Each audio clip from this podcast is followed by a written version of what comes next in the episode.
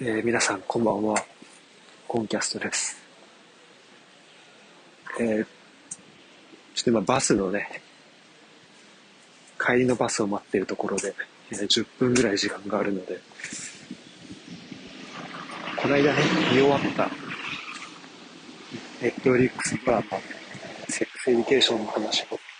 をしていこうと思います。気温はね、今、ね、多分めちゃめちゃ低くて、ちょっと声が震えてるんだけど、今日最低気温3度ということで、まだ11月も始まったとこなんですけど、もう冬ですね。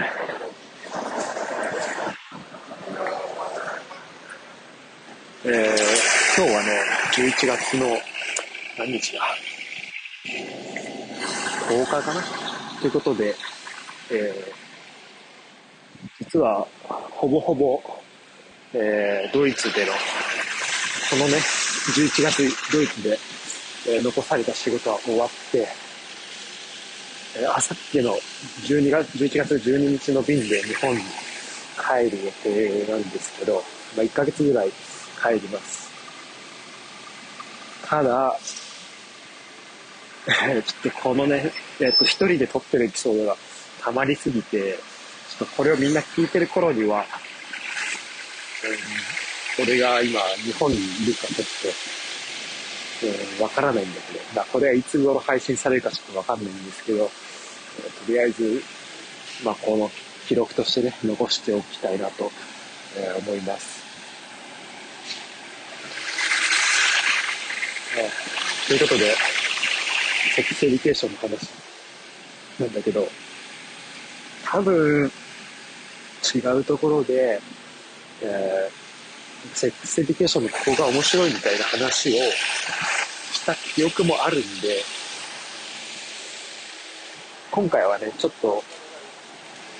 なんだろう、まあ、ストーリー的なとことか、あと、こういうところがいいんだよな、みたいな話、なんだろう、あの、コミュニケーションによって、いろんな人が救われていくみたいなところっていうのはすごい、まあ、個人的には好きなプロットなんだけど、ちょっとまあそういうところじゃなくて、ちょっとね、えっ、と、もうちょっとこう、わかりやすいキャラクター、好きなキャラクターとかの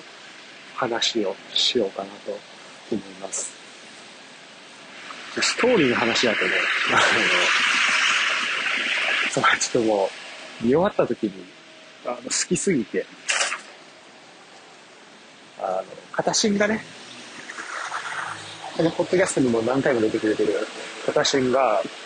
あの、このエピソード、まあ、セックスエデュケーション本当おすすめだよっていうのを、まあ、ずっと言ってくれてたんだけど、俺はまあシーズン1の途中までしかやっぱ、あの、一緒見てなくて、で、こ、この間ちょっとこう、なんだろう、えー、まあ思い切ってね、シーズン1からシーズン3まで一気に見たんだけど、あの見終わった時にその形に、もう、良すぎて、メッセージを送ってしまっ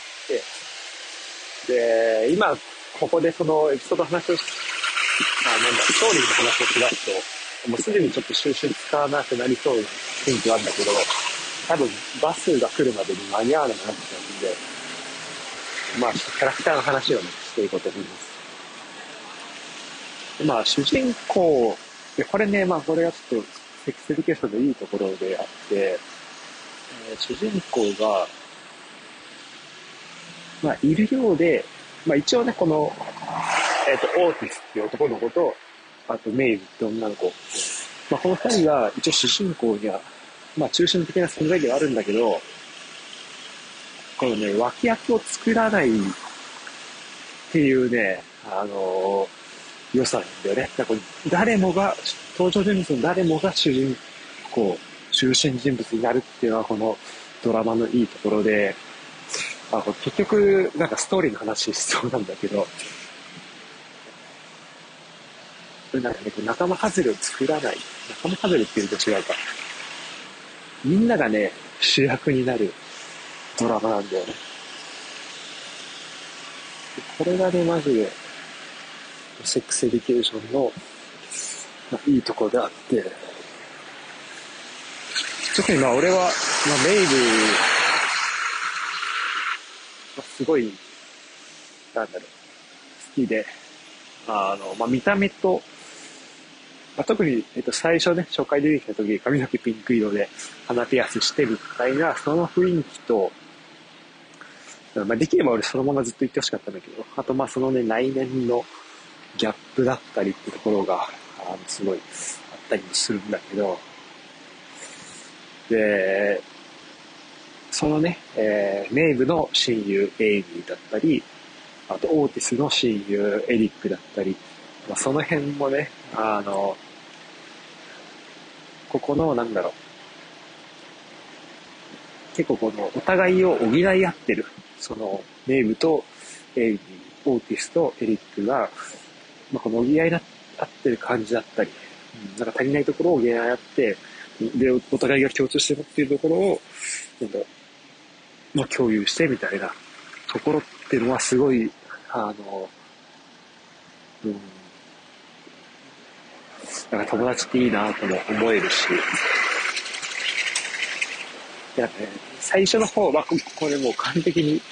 もうわかると思うけど、まあネタバレ会なんで、ちょっと、あの、まだ見てない人は、で、まだ聞きたくないっていう人はちょっとこれ、後で聞いてほしいんだけど、あくまで最初の方に、あの、ちょっと嫌なキャラ的な感じでね、いる人たち、何人かいると思うんだけど、これなんか見事にね、男女のバランス取れてるんだよね、このキャストが。で、えっ、ー、と、男だと、まあ男ね、うん、まあそっか、まあ、まあ、男女の、男女でこれ区別つけるのも、ちょっと微妙なところではあるけど、まあ一応こうね、わかりやすく男で言うと、えっ、ー、と、名前が出てこないんだけど、えー、と最初エリックをいじめてた、えー、男の子と、あと女は、それも名前が出てこないんだけど、えっ、と、ミミっていうね、えっ、と、役の子がやってる、え女の子だね。で、この二人がね、まあその耳の取り巻きみたいなので、さらに、えっ、と、インド系、インドパキスタン系の女の子と、あともう一人、まあ、同じ、えー、まあ、取り巻きの男の子がいるんだけど、まあその辺がね、まあなかなかいい感じのね、ビッチ感を出してね、最初ね、まあ、嫌なやつっていう意味でのビッチ感を出してて、えー、あの、エリックをいじめたやつとかも、まあ、なかなか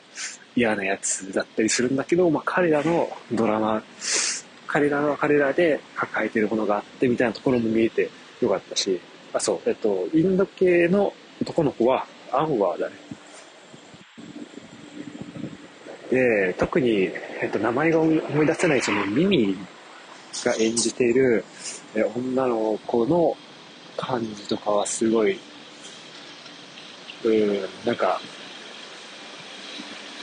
あの感じ、その、すごい、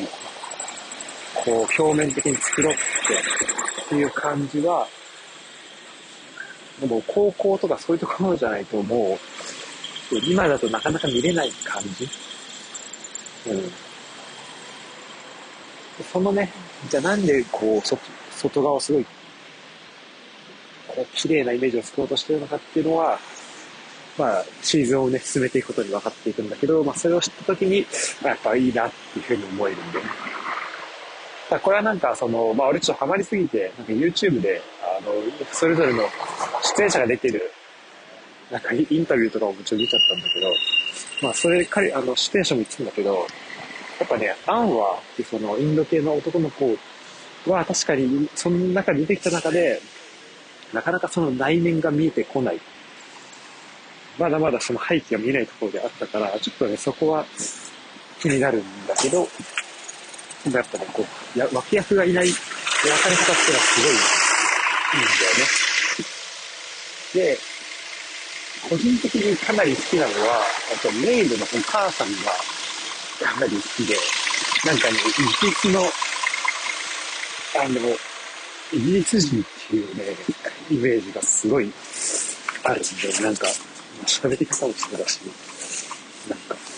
顔つきだったりっていうのが、まあ俺の持ってるステレオタイプにハマってて、すごい好きです。っていうことでちょっとバスケしちゃったので、また